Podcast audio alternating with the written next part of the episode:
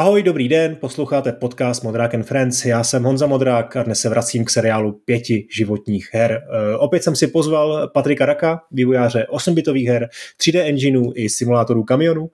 O své úctyhodné 30-leté kariéře herního vývojáře už mi tady v podcastu vyprávěl a teď bude vyprávět znovu, protože mi prozradí svých pět životních her.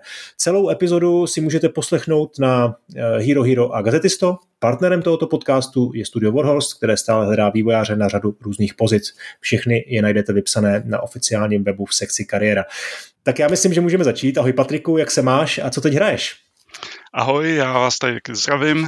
Eh, teď hraju momentálně, no, chystám se na Zeldu. Včera jsem dohrál Metroid Prime na hard, takže asi jsem mezi hrama zrovna. Eh, ten remaster asi samozřejmě. Jo, ten remaster, no, no.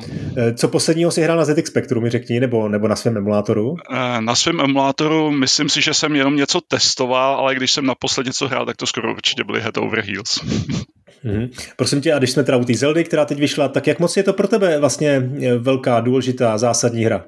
Eh, je taky, samozřejmě já mám Zeldí sérii celou moc rád, eh, naprostou většinu jich mám odehraných na 100% a eh, teďko se na to těším, akorát jsem to ještě odkládal, protože mám nějaký resty, mám třeba vlastně to z té předchozí, mám ty, ty šampiony, to DLC nedohraný, tak to jsem si chtěl dát předtím, než se vrhnu na tu novou. Je to ale hmm. samozřejmě velmi lákavý, takže uvidím, jak dlouho to vydržím to odkládat.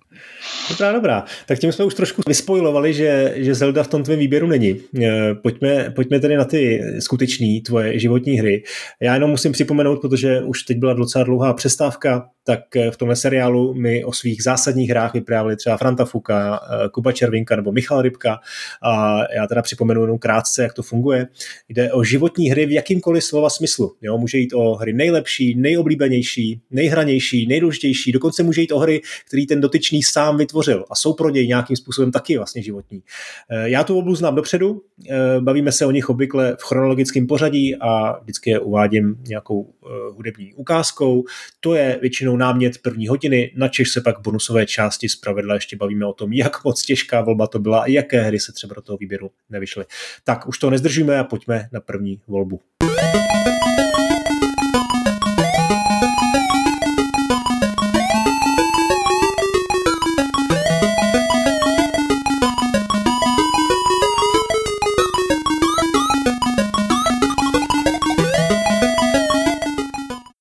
Head Over Heels, rok 1987, ZX Spectrum samozřejmě tvoje milované eh, a Ocean Software, eh, naprogramoval to John Rittman. Je to tak, to je hra, která eh, mě hodně oslovila. Ono samozřejmě je to evoluce celé té série těch, těch her, od kterým se začalo říkat Filmation v té době.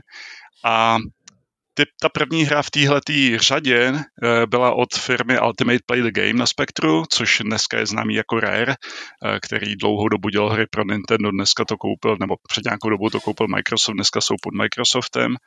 Eh, to ve své době vlastně tady ty izometrické hry to bylo úplný zjevení. Jo? To dneska si už asi lidi nedovedou představit, že by se každý týden mohlo stát, že se objeví nový žánr her nebo něco, co nikdy předtím nebylo, ale v té době, bavíme se o, teda o roku 87, respektive ten, ty, ty první hry od toho Ultimate byly ještě předtím, eh, tak tam byla to doba, kdy spoustu žánrů ještě neexistovalo, jo? to byla doba, kdy ani lidi ještě neznali Tetris, neexistoval, jo? to je jako fakt hodně dávno.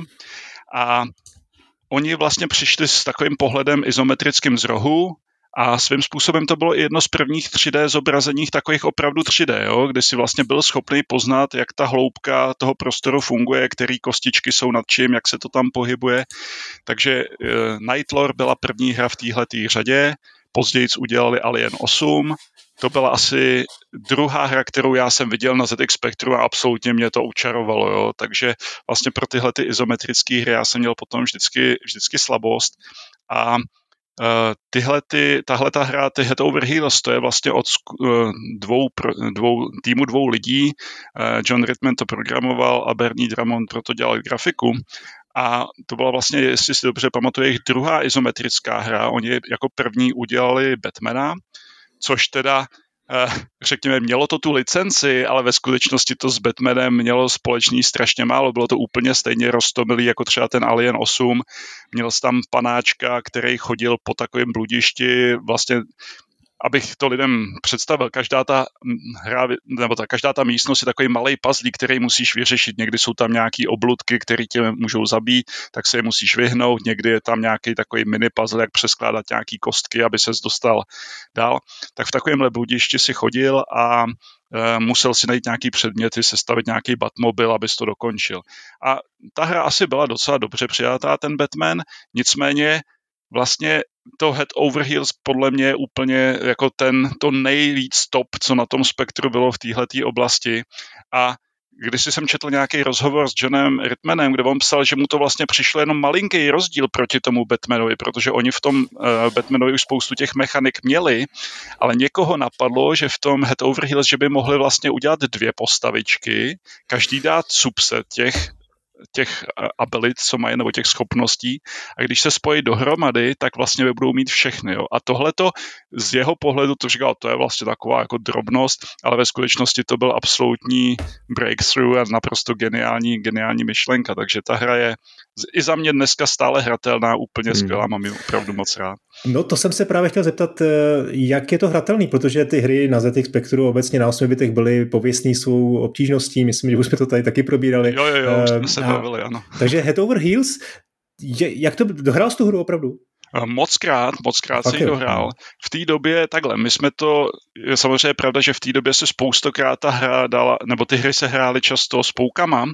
aby hmm. měl nesmrtelný životy, ale i tak to vlastně někdy je výzva, některé ty hry, takže s poukem jsem to dohrál moc krát, ale dohrál jsem to i bez pouků, protože překvapivě tahle hra uh, Ona měla spoustu vymožeností na svoji dobu. Například měla checkpointový systém, a to takovej hmm. dokonce, který vlastně těch checkpointů tam bylo víc a kdykoliv uh, si, uh, jak bych to řekl, když se dostal třeba do třetího checkpointu, pak si umřel všechny ty životy, tak si pokračoval od toho třetího checkpointu. Když si zase umřel, jako třeba, já nevím, kolik jsi měl 10 životů, tak si pokračoval od druhého checkpointu a postupně se takhle vracel jako v těch checkpointech dál a dál až jako k začátku.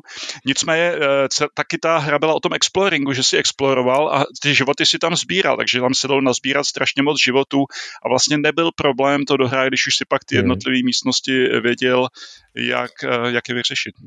Říkáš jednotlivé místnosti, ale těch tam bylo 300. Bylo jich tam, Takže... já nevím, přesně 311, on nemusel si navštívit všechny, zase to bylo zajímavé tím, že těch úkolů tam bylo několik, mohl si vlastně buď to jenom se snažit utéct z toho jakoby vězení, kde kterým jsi byl. K tomu je i jako story, že seš prostě, byli jste uvržený do nějakého vězení. Zajímavé je, že ty postavičky začítají ve dvou místnostech, které jsou vedle sebe. Oni se vlastně vidějí hned na začátku, ale nemůžou se k sobě dostat, takže každá jde tou svojí cestou. Dlouho trvá, než je poprvé eh, spojíš. A potom je tam takový hub, z kterého vedou cesty do pěti různých světů. Dneska bychom možná řekli biomů.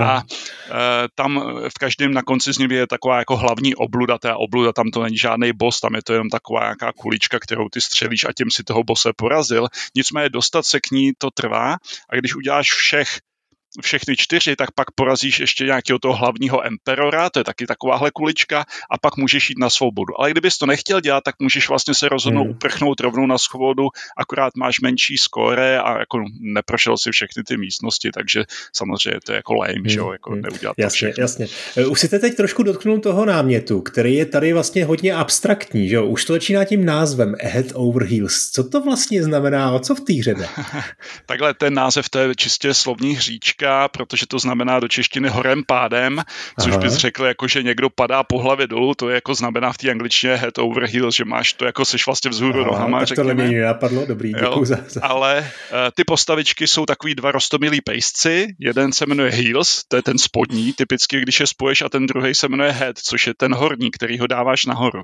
Jo? A každý má teda nějaký ten subset skillů, ten jeden může skákat vysoko poměrně a můžeš ho během pádu řídit a ten druhý zase může brát věci. Jo, a ne, nemůže, nemůže teda skáče jenom jako o jednu kostičku a nemůžeš ho řídit, když padá. No a když je spojíš, tak skáčou vysoko a je můžeš řídit. Akorát jsou dvakrát vysoký, jako dvakrát tak vyšší a na tom je pak založená ta mechanika, že ty je samozřejmě musíš zase na některých místech rozpojit, aby ses dostal dál, takže typicky tam bývá jenom jako místo, kde proleze jenom jeden na vejšku, nebo pak jsou tam takový prvky, takový medvídci, abych řekl, který když tam vleze ten jeden, tak oni zmizej, takže do té místnosti musíš vlézt jenom s tím jedním nejdřív a projít jí a teprve pak tam může ten druhý, protože jinak by se ten první nikam nedostal. No. Hmm. Je to takový samotaný, řekněme, ale fakt e, hratelnost i dneska výborná a i grafika dneska podle mě neurazí. Jo. No, když se řekne hratelnost je dneska výborná, tak to je vlastně na poměry těch 8 bitů velká pochvala. Protože to jsem... opravdu, opravdu je, protože jak si říkal, spoustu těch her bylo takových, že no prostě proti tomu, jako já nevím, Dark Souls jsou vlastně brnkačka, že jo, to hmm. fakt uh, tenkrát mi, opravdu dohrát nějakou hru do konce, to se často ani neplánovalo, že by se dělalo. No, no přesně. Patriku, řekni mi, když jsi tady vyjmenoval ty hry od Ultimate Play the Game, ty izometrický, Night Lord, Alien 8, Pentagram, Nightshade, Gunfight ještě vyšel, že jo? jo. Tak to, vše, to všechno bylo před, před Head Over Heels. Tyhle hry, hry si taky dohrál? Uh, já jsem, Nightlore jsem hrál trochu, uh, tam, tam je to poměrně jednoduchý, tam musíš tomu čarodějovi přinést uh, pár věcí, ale proti třeba tomu Alienovi 8, tam ty místnosti byly takový jako prázdnější a tam mě tam osobně taky štvala ta měnící mechanika. On se hmm. mění, že jo, tam je ten denní cyklus a on se mění vždycky na vlkodlaka a v tu dobu, když je vlkodlak, tak třeba se ho nějaký obludy bojej a zase když je člověk, tak po něm jdou, takže ty někdy musíš čekat celý ten cyklus, abys vlastně tu místnost mohl projít a někdy to bývá otravný, nebo se ti začne měnit během toho, když tam na tebe jdou a to není příjemný. Takže já jsem hrál toho Aliena 8 a toho jsem celýho dohrál, dokonce jsem ho i zmapoval, udělal jsem si mapičku. Tam je zajímavý, že když si tu mapu nakreslíš, tak ti dojde, že to skutečně má layout takový jako kosmický lodi s motorama dole, takže to jsem, to jsem, to hmm. jsem dohrál celý, no. Tam vlastně ty máš oživit těch, já nevím kolik, jestli 6, 10 kosmonautů, tím, že vždycky tam doneseš ten správný předmět, který někde v tom bludišti najdeš. Ale proti tomu Head Over Heels, vlastně, jak říkám, ta gameplay je taková, mnohem hmm. jednodušší. Do toho Head se jim podařilo toho dostat mnohem víc, že tam je ta nějaký ten goal větší. A co engine?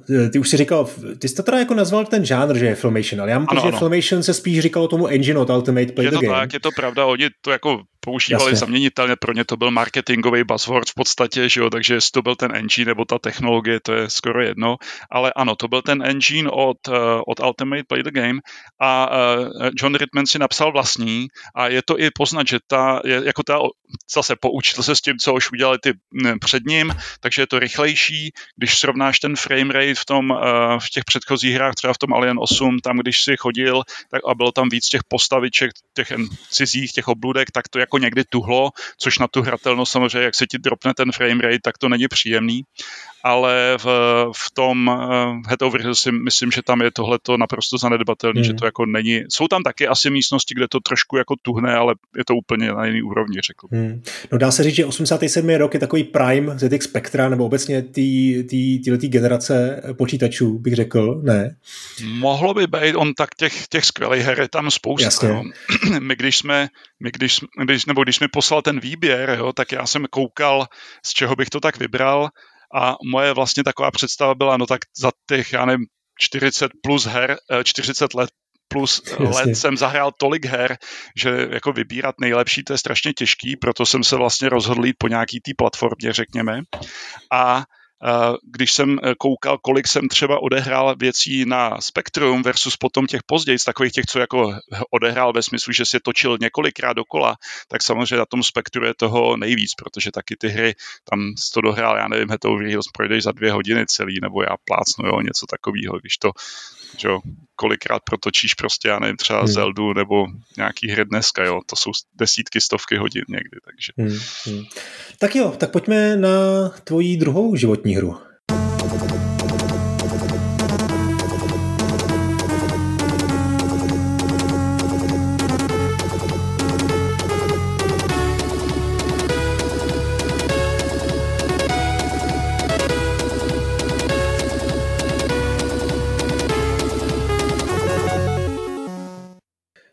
Vlastně mi to připadá v některých ohledech docela podobná situace. Je to teda Turrican 2 na Amize, Amize rok 1991, platforma byla v Primeu, eh, je to jeden z těch takových těch hitů, který eh, je herně zajímavý a vlastně i ta technologie je strašně zajímavá do dneška.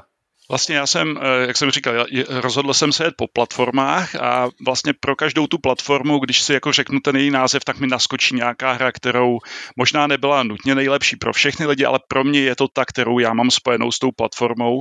A často je to taková ta hra, která úplně, když to jako jméno slyšíš, tak tě to rozněžní a máš chuť o tom povídat si hodiny a hodiny, takže pro mě Amiga Tariken 2 to je synonymum.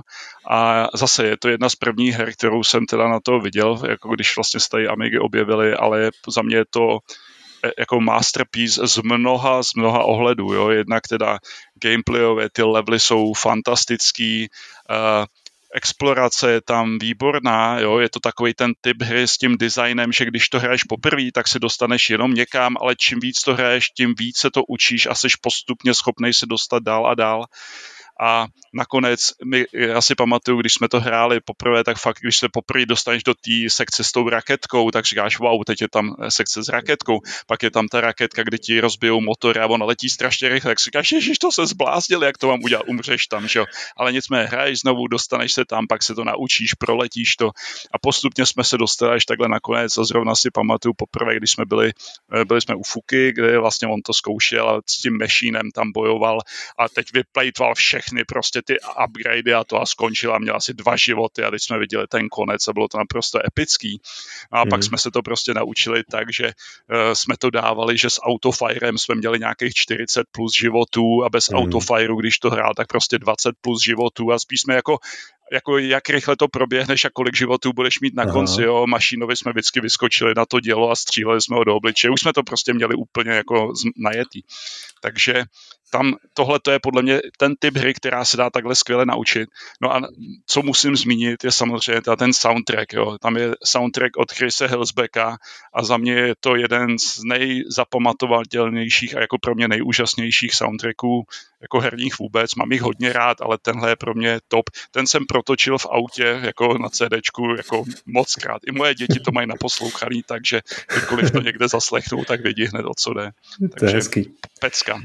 Hmm. No, eh, ta, ta muscle memory, to je, to je zajímavé, jak se, jak se takováhle hra dokáže dostat prostě pod kůži a že to vlastně je pro tebe úplně triviální zážitost, protože já, když to řeknu za sebe, tak já jsem Turikána samozřejmě jako hrál už tehdy, eh, nikdy jsem ho tam tehdy nedohrál, teď, teď užívám switchovou verzi, která má rewind funkci, takže je to samozřejmě jako cheat vlastně, ale loni jsem byl na nějaký Amiga party a přesně jsem tam koukal přes rameno klukům, který to furt mají v té paměti prostě naučený. Hráli teda opatrně, takhle jak to teď popisuješ, tak to úplně asi přece jenom, už se to přece jenom za ty léta asi změnilo, ale byli schopni to furt dohrát se spoustou životů a je to fascinující jako na to koukat.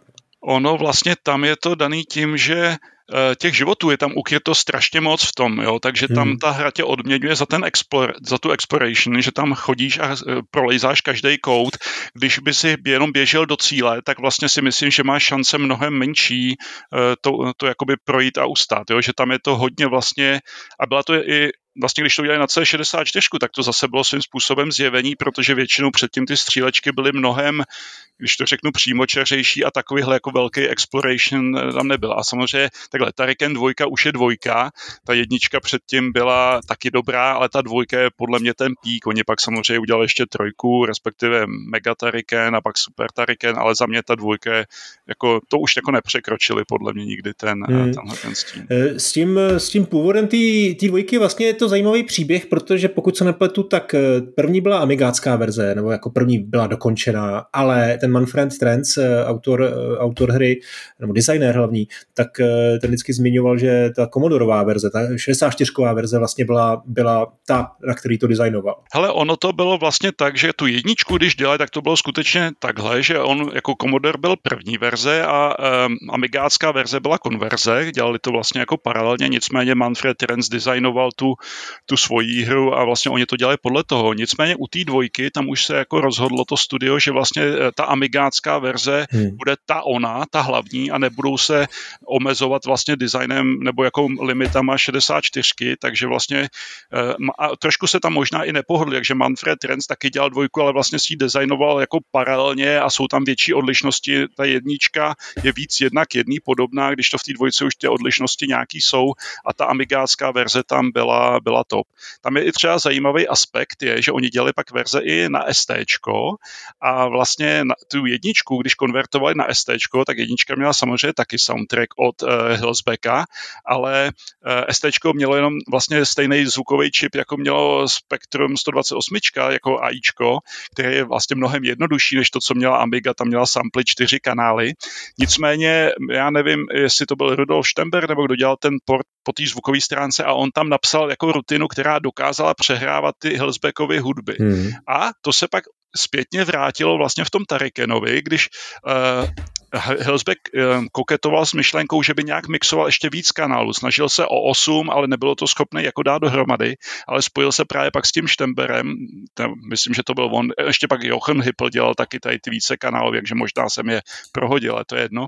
A pobavili se o tom a vlastně vypadlo z tohoto sedmi hlasí TFMX, kdy vlastně on nakonec míchal čtyři kanály do jednoho kanálu a ty tři hrály nativně, takže z toho byla ta sedmihlasá hudba, vlastně použitá zase backport de facto té technologie nějakým způsobem na Amigu ten nápad a vznikla ta slavná titulní hudba, která jako se rozjíždí tím, že on přidává kanál za kanálem a už tam máš ty čtyři a furt přibývají další a ty si říkáš, kde to bere, že jako tam už jako hmm. jsou jenom čtyři kanály, takže to je hmm. opravdu krásná ta hudba. No. Eh, technicky dokonalá byla, byla ta hra jako taková, nejenom hudba, hudba, že jo. Ta dvojka námize prostě měla jako vlastně ve své době předšila všechno ostatní, pokud jde o ten scrolling, o tu rychlost, o tu velikost té postavičky.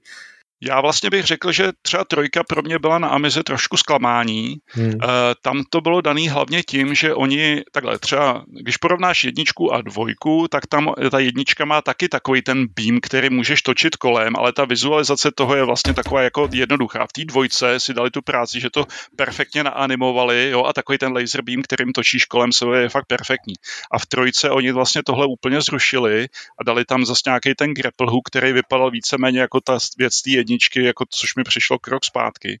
Ale hlavně Uh, oni v té době už vlastně to dělali na ten Mega Drive, jako ten Mega Tariken a paralelně s tím teda dělali i tu amigáckou verzi. Oni teda říkají, že dokonce tu amigáckou možná nějak měli dřív, ale pak to kvůli vydávání pozdržel publisher, to jako jedno, ale technicky, když se na to podíváš, tak uh, ta dvojka má vlastně nějakých těch, já nevím, 32 barev, jako, jo, protože je jako hodně barevná. Když to u té trojky tam oni se rozhodli, že zvolej tu technologii, že vlastně rozdělej ty bitplány na ty zadní, ten background a ty jako toho hrdinu dají do těch předních nebo nějaký další věci a vlastně se jim to rozpadlo na nějakých 8 a 8 barev, jo. Takže je to takový, vypadá to, jo, není to zdaleka tak barevný, Mně přišlo mi to, že to fakt vlastně byl takový už jak bych řekl, předzvěst těch portů z těch konzolí, který máš pocit, že jsou nějakým způsobem na tom počítači hmm. ošizený. Hmm. Hele, musím říct, že Turikam pro mě je, eh, je takovým jako symbolem zase ty 16-bitové éry, protože jednak artově to, ty produkční hodnoty jsou tam prostě velký, obrovský mám hrozně rád i ten název. Turikán z nějakého důvodu je to taková jako monumentální a symbolizuje to pro mě prostě ty devadesátky. Je to jo, jo. jako pěkný, pěkný název hry. Mimochodem ta hra se jmenuje taky eh, v některých teritoriích a myslím, že v některých portech Universal Soldier. Jo, jo, vlastně ty Uh, myslím, že ty právě ty Mega Drive nebo ty, ten, ten super, na tom Super Famicomu se to možná jmenovalo jinak. Uh, zajímavý teda je, když mluvíš o tom názvu, tak původní codename pro ně byl jako Hurricane, jo? že to mělo aha, být aha, jako aha. Hurricane, ale vlastně pak to, jako z toho udělali Tariken a vlastně jako to je pěkný název. No. no a pak je ještě hezký příběh eh, obecně tý, toho studia, Factor 5, že jo? Ty, to jsou Němci strašně šikovní, který potom udělali uh, Rogue Squadron, pokud se nebyl Je to tak, přesně tak, oni vlastně tím, jaký byli mistři hlavně kolem toho zvuku, tak dokonce oni potom se stali něčím, jako bych řekl, second party pro Nintendo, když se třeba navrhoval vlastně hardware uh, GameCube kostky, tak proto oni uh, vlastně svým způsobem hmm. supervizovali vývoj toho audiočipu, protože opravdu měli zmáklý to audio, od nich jsou dokonce i nějaký články developerský, jako jak se má řešit třeba na konci, když končíš přehrávání VAVu, tak aby ti to neluplo, jo, když to jako vypínáš ty zvuky, jak se to dělá, vlastně do toho udělali potom vestavěný vychytávky právě do toho hardwareu, aby to on uměl sám a nemusel to dělat softwarově, takže všechny možné triky kolem zvuku a oni právě udělali, dokonce mám pocit, to Rogue Squadron, jestli to nebyl jeden z launch titulů pro, byl, byl, byl, uh, byl, byl že jo, ten první, jo, takže opravdu, ano, potom s Koskou pracovali dál, vztahy s Nintendem měli, měli určitě dobrý, no. Hmm. No, potom si myslím, že už ten scope toho vývoje je trošku, je zahltil, to už nezvládli na PS3, eh, se pokoušeli udělat velkou hru, Lair, taky velmi zajímavá hra, která využívala ten, eh, ten gyroskop v, v, v ovladači eh, Eh, PlayStation 3, eh, to už nedopadlo moc dobře. No. Jo. Já jsem vlastně taky, jak jsi mluvil o té switchové verzi nebo verzi pro Switch, eh, objednal jsem si tu kolektorku, to jsem neodolal, takže mi přišlo. Hmm. A je tam i strašně zajímavý Blu-ray, kde oni o tom mluví a i těch dalších projektech a kolikrát se třeba pokusili i nějaký Tariken 3, nebo Tariken 3, promiň, chtěl jsem říct jako ve 3D Tariken, ale nikdy, nikdy to nedopadlo, byly tam nějaký mockupy a tak, ale vlastně já jsem strašně rád teď, že udělali ten, tu verzi pro ten Switch, jednak je tam ten flashback, což je taková jako menší verze a pak jsou tam ty opravdu ty kolekce velký, kde si s tím vymazli, udělali tam ty mapy, je tam ten rewind, jo, takže, takže všechno dobrý. Akorát jediné, co mě tam mrzí, že já jsem strašně zvyklý na to ovládání z té Amigy, respektive jak jsme to hráli na těch, na těch našich zvonkových joystickách a tam vždycky fungovalo to, že ty když držíš ten, um, podržíš, já nevím, ten fire, tak vlastně on ti začne dělat ten beam a na, a zároveň si mohl mít autofire. No my jsme na tom joysticku měli autofire, ale bohužel tady v té verzi je to tak, že jako když si to přepneš tady na to podržení, tak už pak nemáš autofire, že máš jedno nebo druhý. Je to trošičku, Aha. je to jako mrzí, že tam nemají tu možnost takhle jako zvlášť, ale jinak je to, je to moc pěkná verze. Dneska, kdo se na to chce podívat, myslím, že si to moc užije. Dobrá, tak jo, pojďme na tvoji třetí životní hru.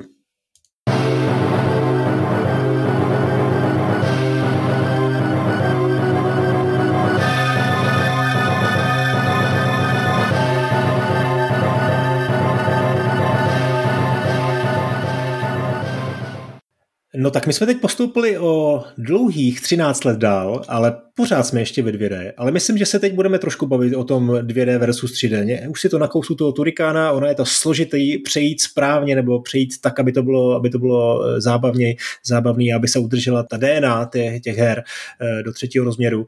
Co to vlastně bylo teda? Představte tu třetí hru.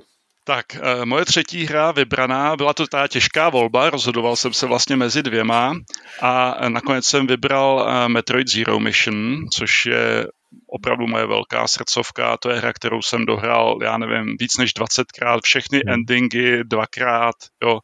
A druhá volba byla zase hra, která pro mě je spojená s GameCube. Byla to asi první hra, kterou jsem si koupil na GameCube a to byl právě Metroid Prime.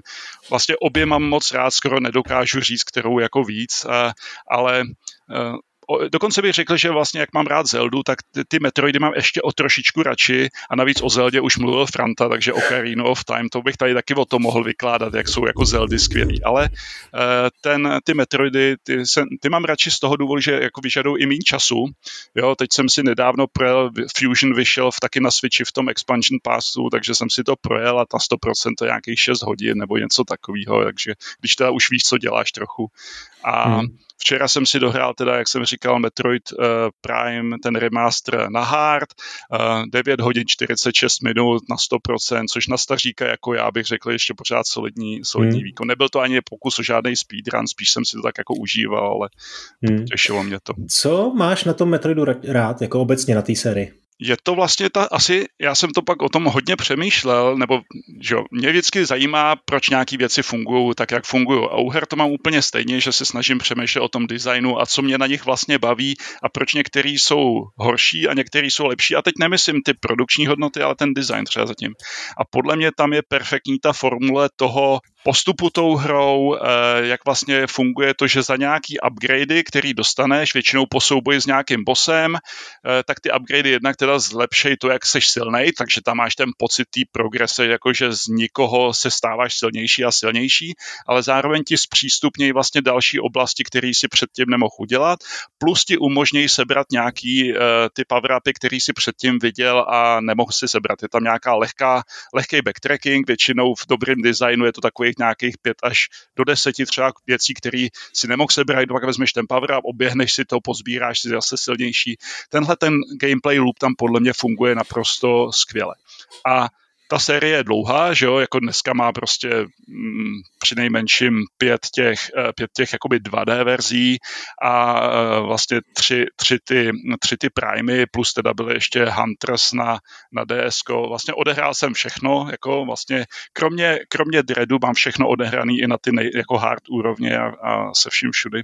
Takže uh, můžu povídat o kterýkoliv z nich, ale proč je pro mě jako ten ten, to Zero Mission, proč je Masterpiece, už Fusion byl dobrý, asi si hrál Fusion. Vlastně. A to vlastně na tom Game Boyi perfektní grafika, zajímavý story, ten průchod, jo, ten level design, všechno jako pěkný, ale za mě ten, eh, to Zero Mission, byť je to vlastně svým způsobem remaster té úplně původní hry, no, ale... remake, to je remake. Je to no, remake, to... ano, no dobře, jako remake, to, tak eh, to posunulo o tolik dál proti tomu Fusionu, že tam jako vlastně jako k dokonalosti nevidím moc, co by se tam, co by se tam uh, dalo změnit.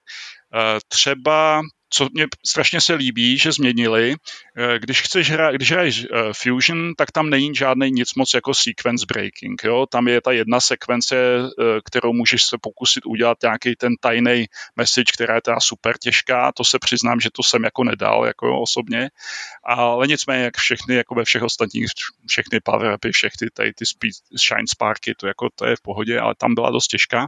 Nicméně v tom Zero Missionu, tam oni vlastně věděli, že ty lidi se o ten sequence breaking uh, pokoušejí, a teda pokud lidi nevědí, co je sequence breaking, jo, ty máš nějaký průchod tou hrou daný, jak máš brát ty upgradey, ale vlastně někdy třeba kvůli nějakému glitchi se dá udělat, že to vezmeš v jiném pořadí a potom samozřejmě to úplně mění to pořadí, v jakém to můžeš brát, protože když získáš něco hodně silného na začátku, tak pak ty další je triviální sebrat a máš ten průchod hrou úplně jinou.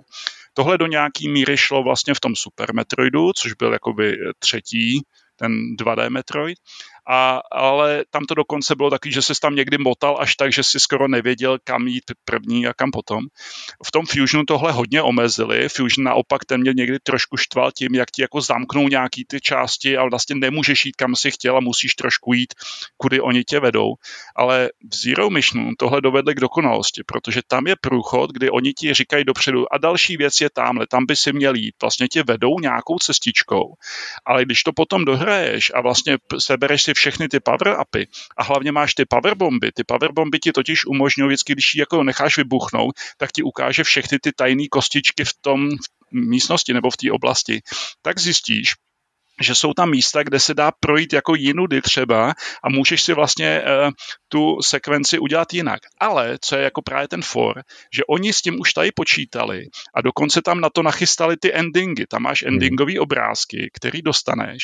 Takže tam ty průchody jsou něco jako první průchod, já nevím, dostaneš jeden obrázek. Pak když to dohraješ pod dvě hodiny, dostaneš uh, jiný obrázek, pak je myslím 100%, jo, pak je dvě, pod dvě hodiny 100%, a potom jsou tam ty nejvy, jako pak je tam samozřejmě hard mod, tam je to všechno zduplikovaný, ale ty nejvychytanější jsou, že naopak se snažíš jít a vyhybat se těm upgradeům a musíš mít nazbíráno do 15% těch věcí, co můžeš mít.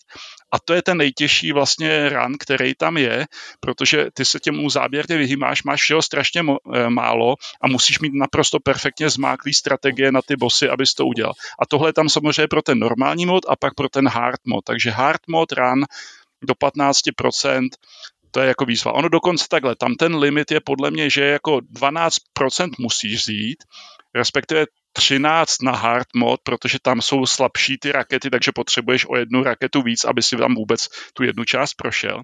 Ale takže máš jako dvě věci navíc, co si můžeš brát. Ty největší profíci si neberou teda nic, ty to dělají s těma 12 nebo 13. Já jsem si teda dovolil si vzít jako do těch 15, protože u toho posledního bose tam jsem měl problém, když jsem neměl ten screw a tak já tam mám tu strategii, že tam hopkám někde vlevo v rohu a bez toho to bylo jako velice těžký. Dokonce jsem to jednou právě celý dojel jako ten těžký mod bez tohohle, ale nebyl hmm. jsem to schopný dát, takže mám jako jeden save jako těsně předtím a pak jsem to jel celý znovu. Nicméně říkám, deset průchodů, jak jsem se to postupně učil, všechny endingy, naprosto skvělá záležitost. Jo. Jak tě tak poslouchám, tak ty jsi takový ten kompletionista, ne? Že... Uh, no, to zrovna nedávno jsme se o tom bavili s kolegou v práci, že jako je člověk starší, tak si to musí už jako odpírat, protože opravdu není toho času je omezeně a tohle to si nemůže dole, ale u toho, u toho Metroida tam si pamatuju, že já jsem to poprvé si stáhnul, strašně mě bavil ten Fusion, takže poprvé jsem si stáhnul ještě, když, než to vyšlo v Evropě, nějakou americkou romku někde, hmm. na nějaký flashce jsem si odehrál to osmkrát a pak když to vyšlo tady, tak jsem si koupil originálku a znovu jsem si to odehrál teda všechno, jako ještě zase osmkrát aspoň, abych hmm. měl všechny ty, uh, všechny a ty endingy. Co, co achievementy nových platformách, že jo? Tam hraje, hraje to pro tebe nějakou roli v, v tvém zážitku? Potřebuješ to vyzbírat, všechno vyzobat? Hele, jak, jak kdy, jako když je ta platina zadarmo, řekněme, tak to třeba udělám. Jako u některých her to mám, prostě takový ty, co mám právě nejoblíbenější, tak tam většinou mám i ty platiny, ale, ale jinak se zatím až tak neženou, protože říkám, někdy je to až jako šílený. Třeba jako hmm. když si vezmeš achievementy, v Last of Us, ty mě teda super nebavili, tam jsem se ani nesnažil, hmm. tam jsem to dohrál, měl jsem asi 2% všech achievementů, protože tam je všechno, najdi všechny doktagy, najdi všechny eh, časopisy, najdi všechno, prostě všechno mi to přišlo, že to bylo na jedno brdo a strašně jenom jako najdi všechno, jo, takže tam jsem to nedělal, ale jako jinak takový ty hry, jako já nevím, Horizon, God of War, Batman, tam prostě, tam mám, ty mám platinový. No. Hmm. A ještě mám poslední otázku, ten přechod z toho 2D do 3D. Jo? To, to jsem si... právě chtěl se k tomu dostat, že vlastně ten Metroid Prime, to je podle mě skvělá ukázka toho, jak se jim povedlo překlopit ty mechaniky z té z 2D verze do 3D. Já ještě já vlastně jsem nepo, ne, ne, se nedostal k tomu, abych tady vychválil, jaký mají design těch bosů, jo? že ty mm, bosové mm. jsou tam udělaný tak, aby každý měl nějakou slabinu, kterou když znáš, tak jsi právě schopný ho dostat i tady na ty módy, kde toho máš málo. Jo? To je vlastně perfektní a zároveň to podle mě garantuje to, že vlastně nemusí tolik balancovat jak bych to řekl, neomezují ten průchod, že ty musíš mít nějaký ty věci, protože vědí, že to dokážeš udělat i s málem. Takže to, to je u té série zachovaný víceméně, víceméně všude. Za mě nejtěžší boss tady v těch hrách je uh, ten Nightmare, Nightmare z Fusionu, protože tam ta strategie je jako velice náročná, jak se mu vyhýbat, ale jinak jako všechny ostatní mají nějakou docela, jako když to tak řeknu, cheap strategii. Nejtěžší samozřejmě ve Zero Missionu není poslední boss, ale jsou to ty černý space piráti, který tam skáčou na konci, protože když hraješ právě ten low level run, tak ty jsou v podstatě jako téměř neudělatelný pokud nevyužiješ takového vestavěného skoro gliče, který tam je, že ty je někam jako nabejtíš a oni se tam zas, ne zaseknou, ale jsou někde a ty je tam prostě postříš a oni ti nic neudělají. Bez toho by to skoro nešlo. Ale zpátky tak přechodu do 3D. Uh, ten Prime podle mě je úplně skvěle vlastně jako na to, že tam ta mechanika, jo, nějaká, mědíš se do kuličky, která se točí, to muselo být těžký vymyslet, zvládli to podle mě naprosto skvěle. A všechen ten feel z toho tam je, jo, jak funguje právě to upgradey, a posouváš se někam dál, to tam zachovali. A já to často používám, když se takhle s někým bavíme o designu, někdo mi říká, já mám tady nějaký nápad na nějakou hru a bude to tohle, já mu vždycky říkám, hele, zamysli se, jestli by to fungovalo ve 2D, jo, protože často ty lidi se nechají unést tím pozlátkem dneska v Unity, v 3D, tam nebo v Unrealu vysmáhneš cokoliv, ale říkám, když ty ten design vlastně bude fungovat ve 2D a bude to dost zábavný ve 2D a ty to překlopíš do 3D, tak máš skoro jistý, že to bude jako stejně dobrý. To překlopení někdy samozřejmě je trošku problém, ale jsou tu skvělý příklady her, kterým se to povedlo. Právě třeba první Zelda jako 3D Ocarina of Time, když já jsem jí hrál jako první, jo, vlastně to byla moje první Zelda a já jsem byl strašně překvapený, když jsem potom hrál ty předchozí 2D a došlo mi, že oni to tam jako všechno měli, jo, že ty mechaniky tam vlastně jsou a jenom to předli tak jiný. To byl takový pro mě otevření těch očí, že takhle se to dá dělat podobně za mě naprosto skvělá konverze Super Mario 64. Zase to byla vlastně jedna z prvních her vlastně na N64 a vůbec prvních takhle jako 3D hopsaček. Jo. Tam odvedli skvělou práci. Dneska samozřejmě po těch mnoha, mnoha letech by si jako tam byl schopný nějaký věci třeba říct, mohli to udělat líp, nebo s kamerou je vidět, že se teprve učili, jak to má fungovat, ale skvělá konverze. Nebo Gran Turismo, uh, Gran Turismo, promiň, Grand Theft Auto 3, předtím, že jo, dneska možná už lidi ani nepamatují, že předtím to byla vlastně dvě d hry, hmm. ale hmm. všechny ty mechaniky tam byly, že teda jezdíš nějaký ty mise, jo, prostě vždycky někde nějakýmu telefonu, jdeš tam ti někdo zavolá, že jo, jako. No, ten převod není, není jednoduchá věc, to je, to je samozřejmě zajímavý postřeh, jak říkáš, že ten design by musel fungovat zpětně i ve 2D, ale otázka je, jestli ty 2D hry jdou předělat do toho 3D, třetího rozměru. To, to je prostě často taková bolístka. Já si myslím, že spousta her, nakonec ten Turikan je jeden z nich, ehm, ta hra by tam asi fungovala, ale prostě ztratila by něco z, tý, řekněme, z těch, těch plířů té hry. Já si třeba teď vybavu Lemmings, jo? to je prostě typický prostě produkt té doby, kdy měli všichni v té polovině 90. let uh, pocit, že všechno musí do 3D a zrovna tady ten Tam se tady, to tady ty mechaniky, to nebyla špatná hra, ale prostě nehodí se to do toho 3 do rozměru. A je to tak, je, samozřejmě je hodně, něco, no. něco asi nepřevedeš. Na druhou stranu zrovna teď někdo postoval, že na Steamu je projekt Humanity, který vypadá ano, jako ano, to je revival de facto i idei s Lemmingama, že spoustu lidí jde za tebou, padají někam. My musíme postoupit dál, uh, utíká nám čas, tak jdeme na čtvrtou životní hru.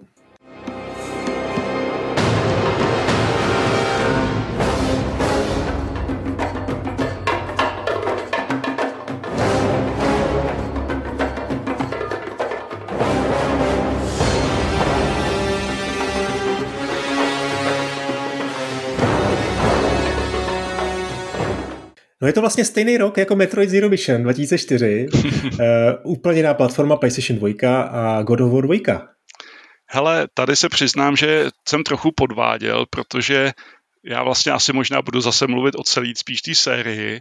Ta dvojka je za mě pinakl té původní, tý původní řady, ale stejně tak rád mám i vlastně ten Ragnarok nebo ten reboot z roku 2018. A je to vidět, jak ta série zraje jako víno, jo? že vlastně opravdu tam um, většina těch titulů byla, byla silných. Takhle je zdá samozřejmě srandovní, že některý novináři tomu rebootu říkají, že je to God of War 4, a přitom jako těch her předtím bylo ve skutečnosti to nějaká sedmička, že jo? Hmm. možná osmička, kdybych počítal nějaký ten mo- mobilní Betrayal. Ale já jsem teda vybral tu dvojku, aby lidi neříkali, že jsem tendenční a že prostě Ragnarok to je dneska moderní, to jako hodnotí skvěle každý. Ale takže dvojka, za mě zase to byla hra, která vlastně, kvůli který jsem si kupoval konzoli. Jo, já často, často to mám tak, že mám nějakou skvělou hru a kvůli jsem si kupoval konzoli, takže třeba, já nevím, PlayStation 3, tu jsem kupoval s Batmanem, eh, s Arkham Asylum, eh, čtyřku jsem kupoval z Horizon Zero Dawn a právě eh, PlayStation 2, to už v té době byla dokonce výběhová, tak to byly tři hry, bylo to vlastně Shadow of the Colossus, který je fantastický, a pak právě God of War 1 a God of War 2. Tyhle ty tři hry se prostě říkal, to musím mít, takže jsem si koupil tenkrát nějaký ten Slim, nebo jak se to jmenovalo. Hmm. A tahle hra za mě zase, to byl obrovský milník i v tom, co se v těch hrách udělalo. Už ta jednička, fantastická práce s kamerou a i ten storytelling, jo, do té doby jako nějaký mlátičky, tam vlastně ten příběh je docela hluboký, jako, jo, jako on, oni ho zradějí a teďko on tam, jo, je to vlastně, já nechci spojovat, i když na druhou stranu spousta lidí to asi zná, ale je to docela, docela bych řekl, že ten background té postavy je velký a je to tam i skvěle prodaný tím vlastně, jak to začíná na tom začátku, že on stojí na tom útesu, že jo, jako a vlastně ty čekáš, že to teda dopadne blbě a pak to dopadne tak, jak to dopadne, jo, je to vlastně jako strašně satisfying na konci. Takže u té jedničky to, to, když jsem hrál, tak to bylo jako skvělý, prostě strašně jsem si to užíval, pak jsem si odehrál i ty, i ty challenge na konci, ty si pamatuju, že byly dost drsný, že eh, si eh, někam jsem musel odejít a měl jsem odehraný tři asi z těch deseti a ani jsem to nechtěl vypnout, protože jsem říkal, to nebudu dělat znovu, nebo možná se jich měl pět z deseti, nevím, kolik jich tam je, ale takže tam jsem si, to jsem proběhl několikrát, odem jsem si všechno, co tam jde. A ta dvojka, ta to podle mě tak strašně posunula ještě, ještě dál, že vlastně zajímavější skilly, tam je třeba to s tím časem, že jo, zastavováním času, to, to bylo fantastický. Práce s kamerou je tam úplně epická, jo, tam vlastně jako někdy seš v tom detailu na něj, pak to odjede a ty seš tam malinký vůči nějakému tomu kolosovi, to, to je cinematicky je to opravdu fantastický.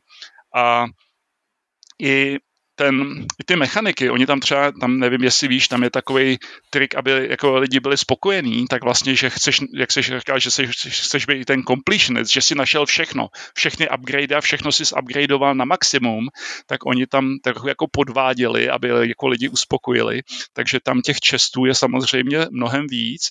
A když ty pozbíráš dost těch, který ti dávají ty expy na ten upgrade, tak oni se pak překlopí na ty, co už ti dávají jenom zdraví nebo tu magii. Takže vlastně ty nemusíš najít všechny česty zdaleka, ale máš stejně pocit, že si našel všechny, protože si všechno zupgradeoval. Takže hmm. tam takhle trošku jako švindlovali už v té jedničce, v té dvojce to tak je.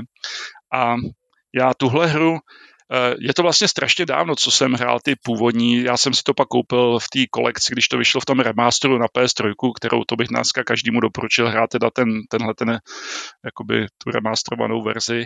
A potom hrál jsem teda i trojku. Trojka za mě byla trošku jako krok dolů, Jo, jako sice ano, graficky všechno to vypadalo jako naleštěný sádlem, polygony se blejskaly, pixely byly nejlesklejší, to jo, ale vlastně jinak mi to přišlo, že to bylo celý takový jako, z, z, ztratilo to ten color coding, ten předtím ty, ty hry byly hodně barevný, když si vzpomeneš tam takový ten, uh, tam chodíš po tom nějakém ostrově, nebo kde vidíš tam v dálce ty, uh, ty koně, že jo, na těch řetězech a pak se k ním vlastně dostaneš, to je všechno barevný, jo, prostě veselý poměrně že to ta trojka mi přišla taková šedivá a taky mi přišla, že až skoro zbytečně, eh, zbytečně brutální, řekněme, jo, že tam se jako s tím trošku to hmm. přeháněli a i to finále bylo až takový jako skoro nesmyslně šílený, řekněme.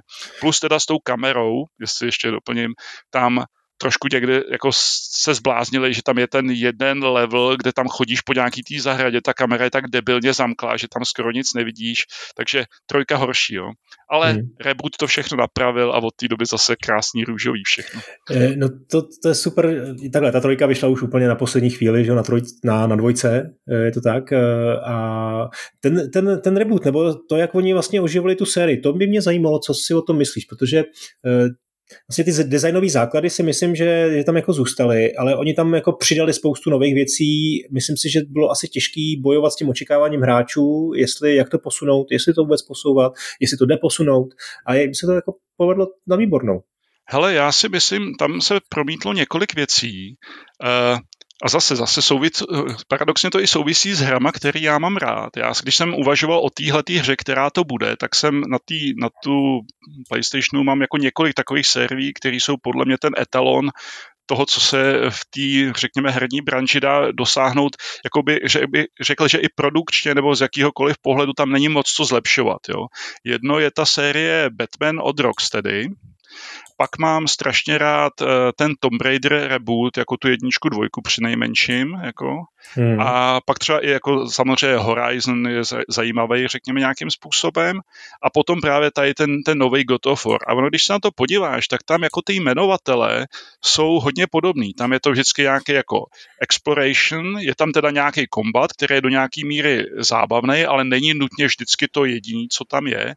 Je tam právě silný jako to explorování, jsou tam nějaký puzzlíky, je tam ten jako zajímavý, řek, no, plus minus nějaký příběh, někdy silnější, někdy jako slabší.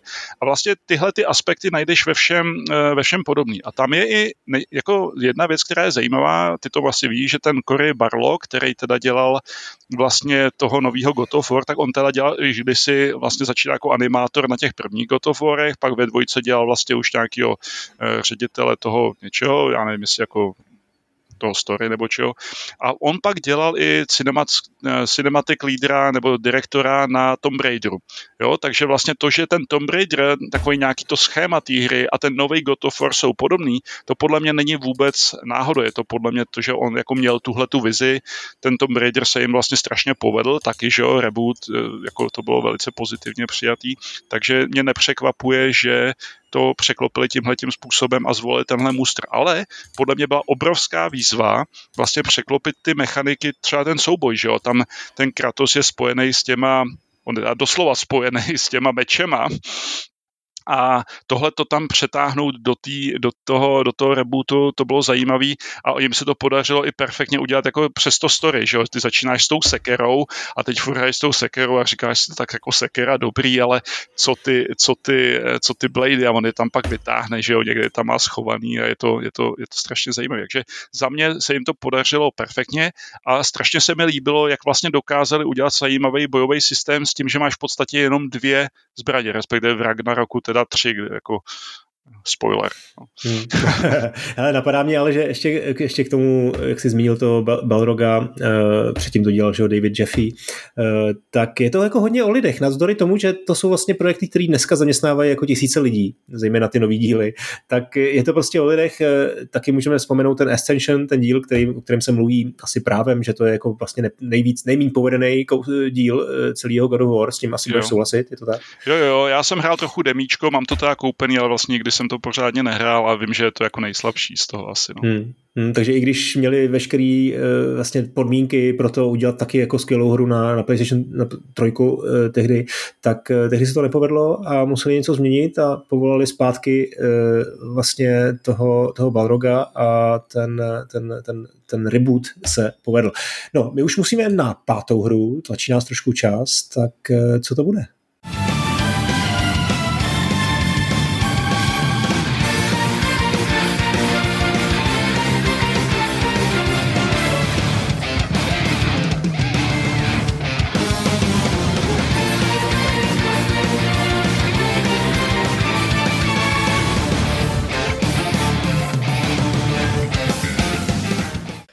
Tady už jsme postoupili téměř do současnosti, jsme na Switchi rok 2017 a Xenoblade Chronicles 2. Tak, eh, já mám Xenoblady, nebo Xenoblady, jak říkáme u nás eh, v naší roklince. Eh, moc rád, obzvlášť ta dvojka mi teda učarovala, učarovala nejvíc.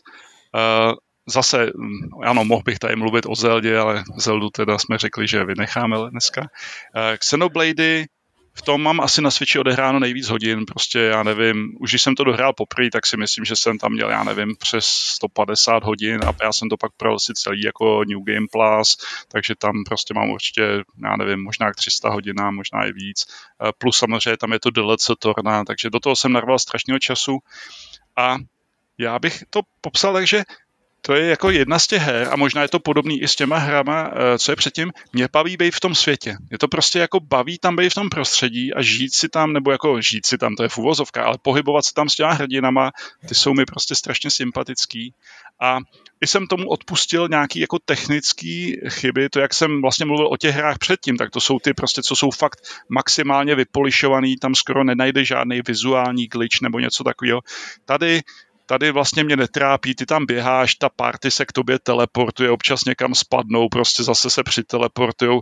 To v těch japonských hrách se skoro jako neřeší, jo. když se podíváš Nier Automata, tam taky, že jo, ty se někam postavíš a ten tvůj, eh, ten druhý tam prostě 9S tam padá někam a zase se přiteleportuje. Oni to mají jako jinak nastavený, o tom to není, jo. Takže tady to jsem odpustil, ale mě tam fascinuje ten jako jenom ta velikost té hry, jo, tam, když si vezmeš, tam je cutscene, to je něco jako 14 hodin jenom těch filmečků, co tam je, jo, všechno nadabovaný to je neuvěřitelný. To story mi přišlo, že je úplně jako fantastický, že to by mohl být film nebo kniha, vůbec by se to za to nemuselo, nemuselo stydět. Jo. Na druhou stranu si to ze sebe dokáže udělat legraci. Tam jsou je tam spousta okamžiků, kdy je to prostě vysloveně humorný a strefují se sami do toho žánru, jo, i jako do těch hrdinů navzájem si tam z nich dělají legraci, takže to se mi na tom, to se mi na tom líbilo. A samozřejmě taky se mi tam strašně líbil ten um, souboj, nebo ten systém těch těch soubojů, jo, který je jako velice, velice zajímavý.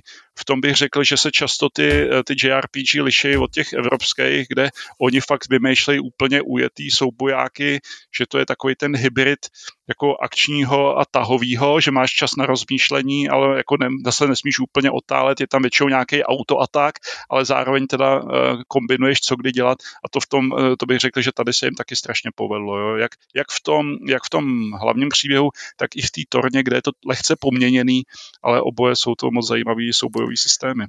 Tak co, když máš srovnat eh, japonský RPGčka a západní RPGčka? Já mám, já, mám moc rád, já mám moc rád oboje, musím říct. Hmm. Jo. Mám, mám samozřejmě uh, oblíbený třeba jako Planescape Torment je moje oblíbený jako západní. Na druhou stranu to není úplně standardní RPGčko, protože je to spíš taková adventura, když to tak řeknu v RPG engineu. Ale to mám třeba rád, mám rád, já nevím, klasického Dungeon Mastera na Amigu Black Crypt, to se mi strašně líbilo, to, i ta grafika to dělali, že jo, Raveni, který později pak dělali he, toho, myslím, Hexena a Heretika, takže perfektní grafika. Ale z těch, z těch japonských zase třeba moje láska je Chrono Trigger, taky to, to mám strašně rád, tuhle hru. To vlastně dělal Dream Team, um, Eh, z lidí, kteří předtím dělali Final Fantasy ve Squareu, že jo, tak se pak dali dohromady, udělali Chrono Trigger, za mě je to naprostá, naprostá pecka. Strašně čekám, jestli je tak, jak předělali li, eh, takový to Live Alive, jestli udělají i tohle ve stejném engineu, to, to, to, bych, to bych si dal zase znovu, jo. takže eh, nedokážu říct, že jedno je lepší nebo to. Mám tady obě knihy, jestli znáš Bitmap Books, vydali skvělé knihy, CRPG a JRPG, obě jsou skvělý, takže nedokážu říct, že jedno je lepší nebo hmm. než druhé.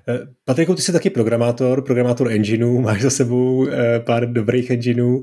Eh, jak koukáš na to, co se podařilo v Monolith Softu eh, vyždímat ze Switche? Protože ty, ty scény, které tam jsou, ta, ta dohled, dohlednost vlastně a ten detail toho, a teď se nebavím jenom o tom, když si to dáš na televizi do TV modu, ale i, i v tom handheld modu, to je úplně neskutečný.